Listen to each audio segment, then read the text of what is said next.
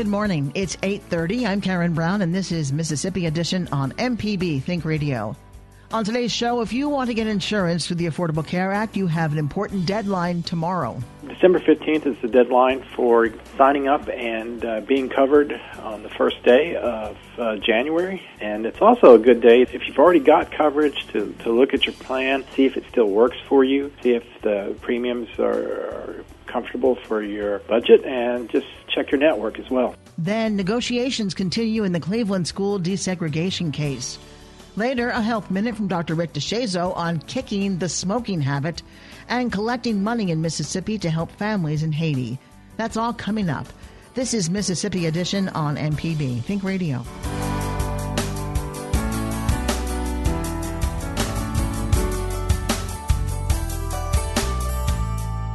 Mississippians looking to get health insurance under the Federal Affordable Care Act need to sign up by the end of tomorrow if they want to get coverage by the start of the new year. By the end of November, nearly 18,000 Mississippians had signed up for coverage. That number is significantly higher than in previous years. Catherine Renner is with the Mississippi Health Access Collaborative. She tells MPB's Paul Boger signing up by December 15th prevents any gaps in coverage. Right now, what we're approaching is a December 15 deadline, which is the deadline to enroll for your coverage to start January 1st, which is especially important for individuals who have had coverage um, or are losing coverage, so either coverage through the marketplace or, or um, coverage elsewhere, um, who would be losing coverage um, the end of December. So to avoid a lapse in coverage or a gap in coverage, enrolling by Thursday is very important for those consumers. So let's talk a little bit about you know where health care coverage or where the ACA meets Mississippi. You know, do you have the numbers on about how many people are signed up so far, or how many people remain without health care coverage? I know we've had record numbers of enrollment for the first month of open enrollment. So from November 1st through November 31st, we've had more people sign up than any other year before. Um, so over 18,000 people have already signed up in the first month of open enrollment, which is more than last year at that time. About 73 over 73,000 Mississippians who buy health insurance through the marketplace could receive uh, a tax credit. Um, I know I think there's over 100,000 individuals who are in the marketplace currently in the state. So, if I understand the numbers correctly, uh, uh, a uh, hundred thousand people in Mississippi are receiving some kind of subsidy or have purchased their insurance through the exchange, and another seventy-three thousand could get that. So already, about eight point eight million Americans and seventy-three thousand Mississippians who buy health insurance through healthcare.gov receive tax credits. So currently, seventy-three thousand um, are receiving tax credits, but there's still more Mississippians who would be eligible for coverage through this open enrollment period. Why is this particular deadline so important? Initially, the, the most important factor in meeting this December 15 deadline is to avoid a lapse in coverage. There's a lot of people who are enrolled through the marketplace who have significant health needs. We, as a program, have signed up lots of individuals who have pre-existing conditions, who are fighting cancer um, and other health issues, and letting their coverage lapse would be detrimental to, to their overall health and livelihood. Um, they depend on their insurance. And so making sure that they meet this deadline to re enroll in coverage um, or to sign up so that their coverage doesn't lapse and they can continue into 2017 um, with health insurance is, is so important. MPB's Paul Boger with Catherine Renner of the Mississippi Health Access Collaborative. Roy Mitchell is with the Mississippi Health Advocacy Program. He tells Paul Boger, while many are wondering what will happen to Obamacare when Donald Trump becomes president, Mississippians who sign up by tomorrow will be covered all of 2017. December 15th is the deadline for signing up and uh, being covered on the first day of uh, January 2017 and it's also a good date if you um, if you've already got coverage to to look at your plan, uh, see if it still works for you, see if the premiums are, are comfortable for your budget, and uh, just uh, check your network as well. A lot of uh, kind of question right now as to uh, how the Trump administration and the new Congress will, will deal with the ACA. There's some folks who might be concerned that any changes might affect them in 2017. Is that how it's going to work, or is it there? If they sign up, will they be safe for the year? If they sign up by December 15th, they will have coverage throughout the year. There's uh, a, a lot of talk out there, and there's an old saying in politics: the people that know aren't talking, the people that don't know are talking. In terms of the ACA, yes, um, you, you will have coverage through 2017. Um, and if you have any concerns or issues, you can call our uh, health help line at 1 877 314 3843. Now, talking to a few folks, it seems like more Mississippians are signing up this year for health coverage under the ACA than in previous years. Is that about right? Well, there was an initial um, push to enroll. Last month, I think we saw about 20,000 enroll, and we saw some records broke in terms of the number of people that applied in a given day or a given week. I, I, I just think that it's in the news a lot. People are more aware of the opportunity to get coverage for their families, and they're taking advantage of it. This isn't the ultimate deadline for 2017, is it? No, it's not. People who might be looking at their coverage might be looking at either enrolling for the first time or enrolling or making changes. You know, what kind of information do they need to, to know, and, and you know, where can they find some of that information if they don't know it?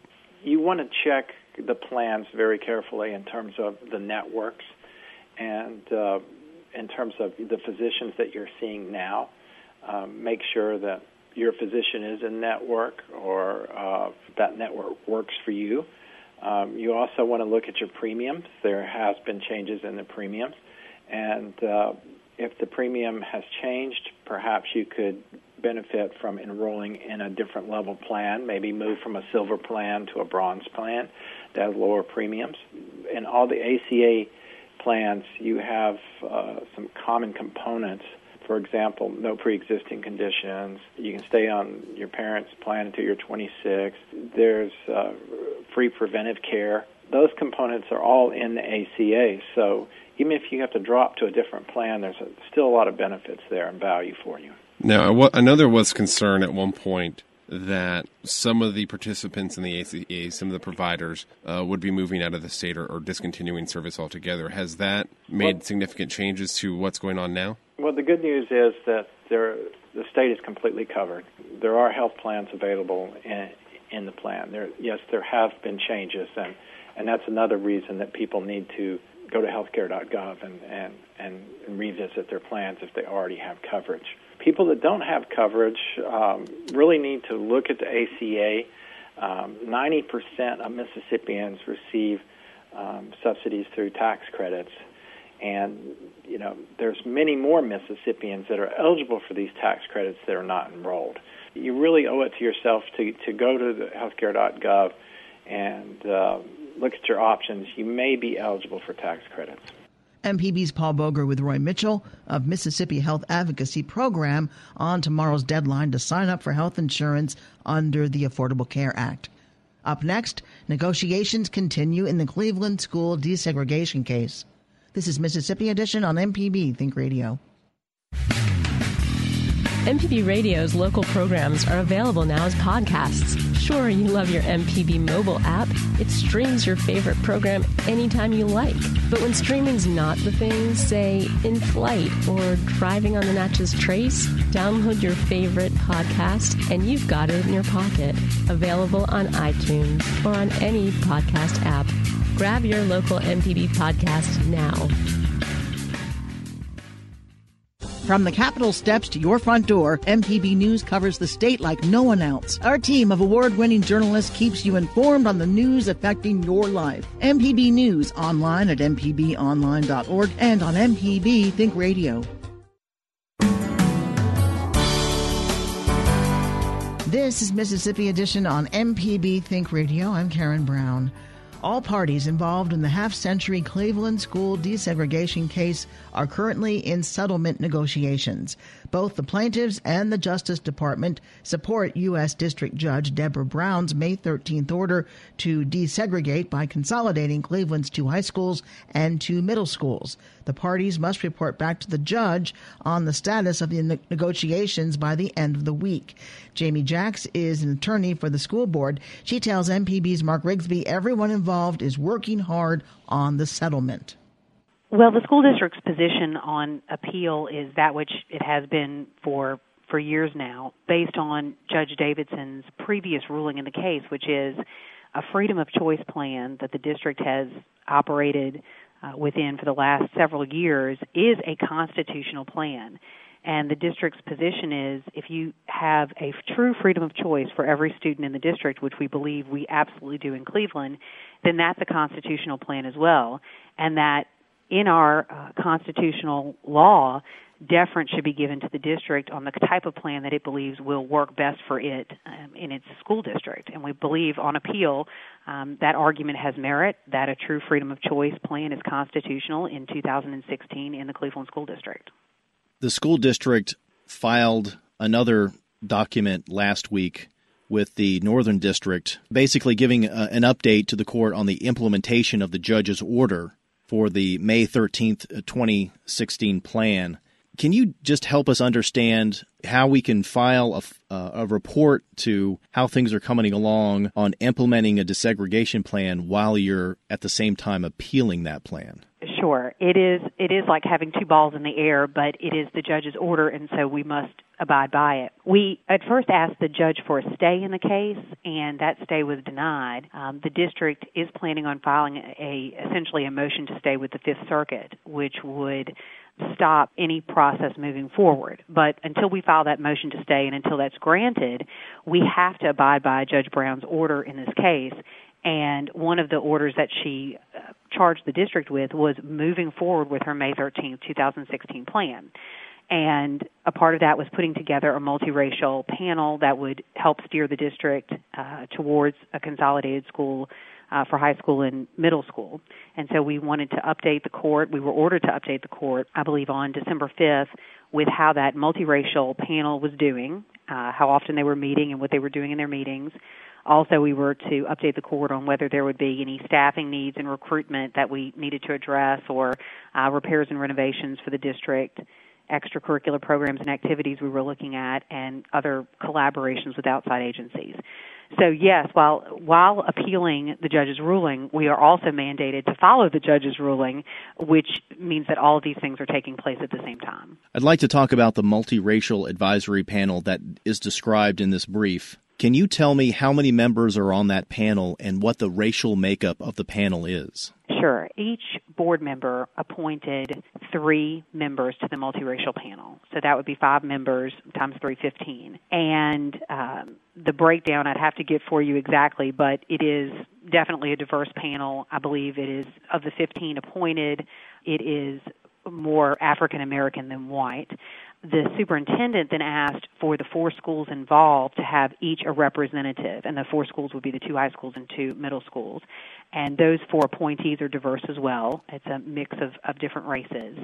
And then the plaintiffs, the private plaintiffs that are involved in the case, and the Department of Justice had several suggestions about people they wanted to see on the panel, and the district agreed that they could make their suggestions, and those members were placed on the panel. I don't have the exact racial breakdown, but I assure you it is a multiracial panel and very diverse. Sure. The brief also says the panel met on November 3rd, 17th, and 29th of this year to discuss where to go from here. Are those meetings well attended? I think that they have been. The they actually have met again here recently in the last week or so.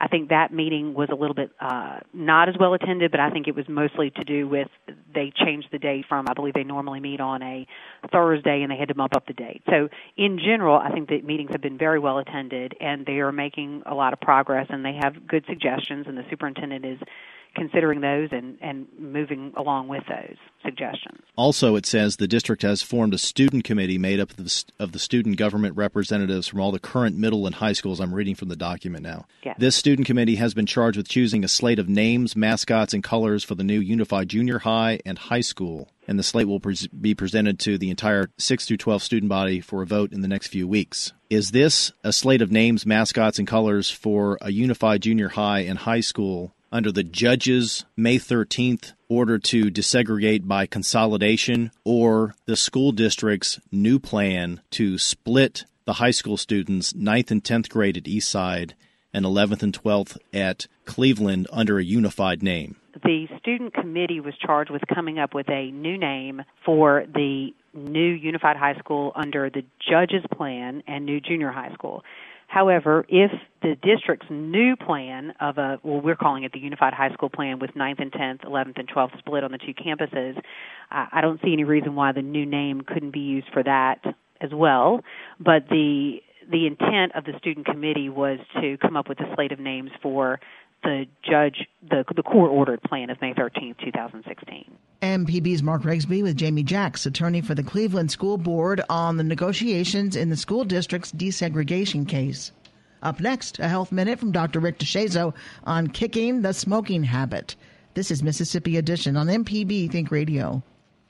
MPB Think Radio loves to help with lots of subjects, but between 9 and 10 on Wednesday mornings, we focus on your nest. On Fix It 101, we want to help you make your place safer, quieter, drier, brighter, bigger, cooler, cozier, or the opposite of any of those things, depending on your preference. The pros are Del Moore of Affordable Solutions 601 and Jeff Sammons of Houseworks. I'm the amateur and host, Jason Klein. So go ahead and ask away. Fix It 101 is Wednesdays at 9 on MPB Think Radio. The Health Minute is underwritten by Blue Cross and Blue Shield of Mississippi. Live healthy on the go with the MyBlue mobile app available on the Apple App Store or Google Play. More information at bcbsms.com. It's good to be blue. Hi, I'm Dr. Rick DeShazo, professor of medicine and pediatrics at the University of Mississippi Medical Center, and this is a Southern Remedy Health Minute.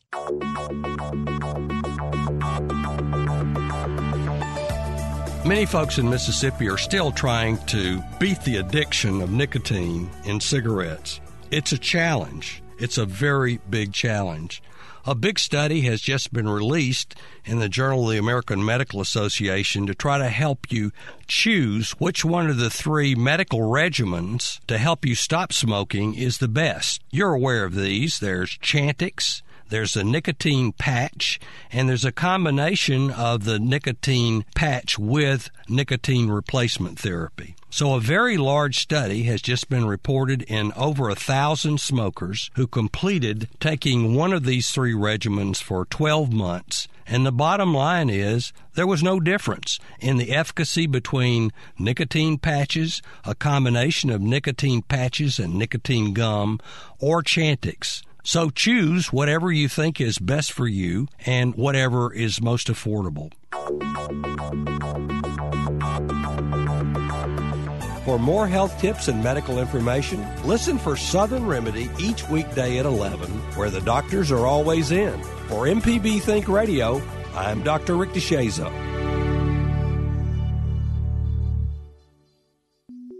Podcasts of your favorite MPB Think radio programs are available now. With any podcast app, you can search, subscribe, and never miss a second of MPB Think Radio.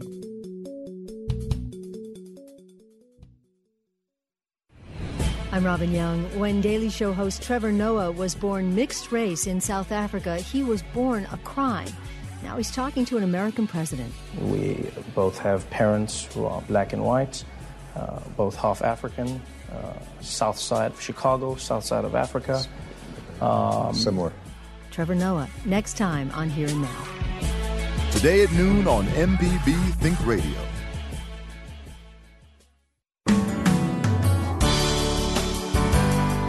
This is Mississippi Edition on MPB Think Radio. I'm Karen Brown.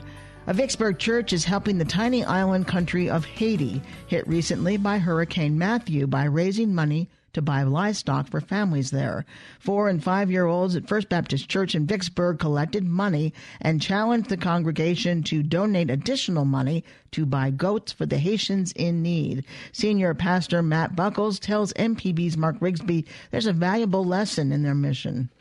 Mission Friends is a preschool uh, missions group in many Southern Baptist churches, and we have a very active uh, missions friend uh, ministry here.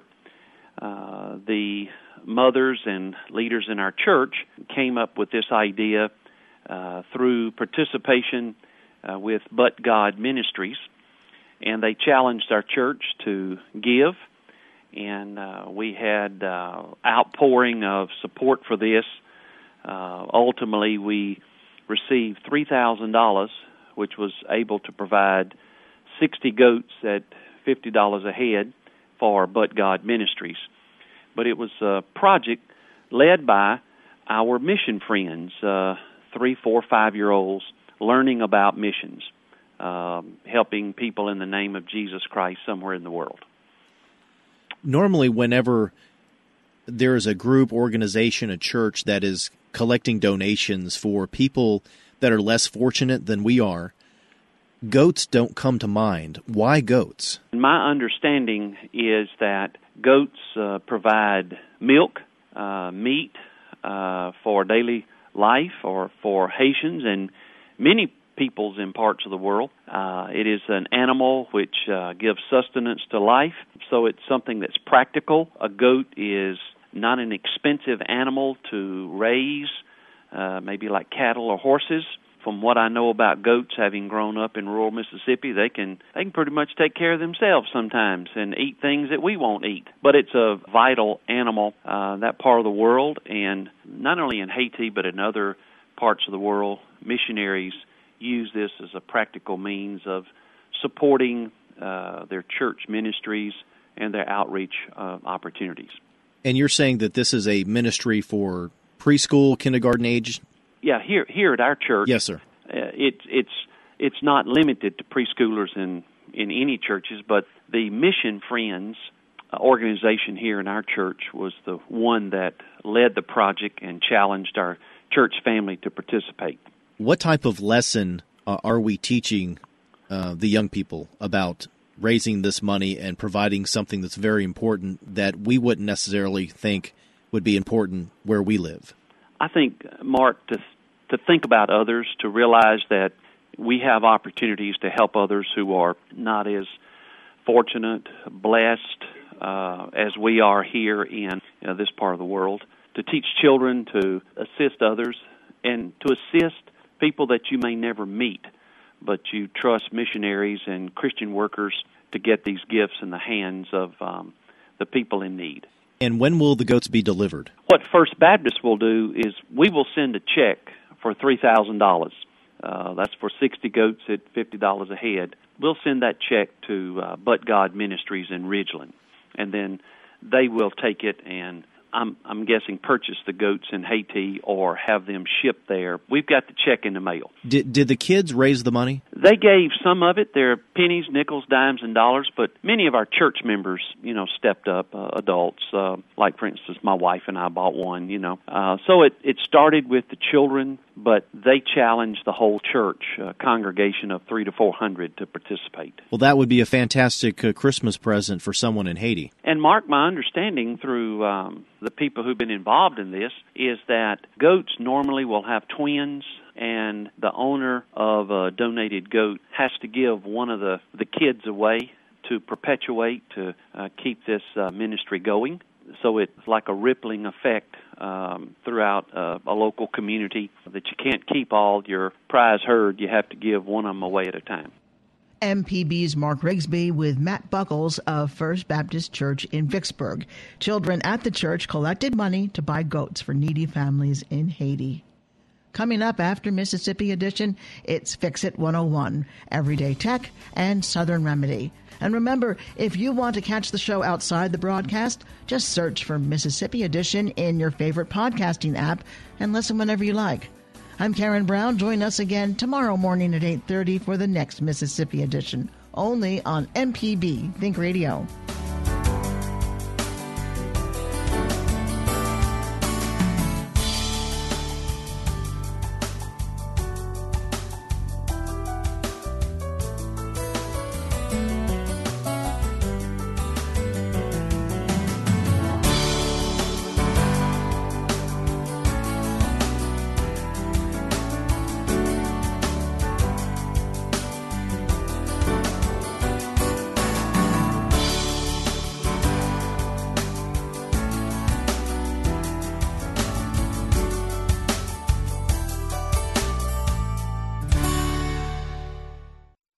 Your home for the arts and music is MPB Music Radio. From classical to bluegrass and everything in between, MPB Music Radio has a sound for every ear. For information on where to find MPB Music Radio, visit mpbonline.org. It's Marketplace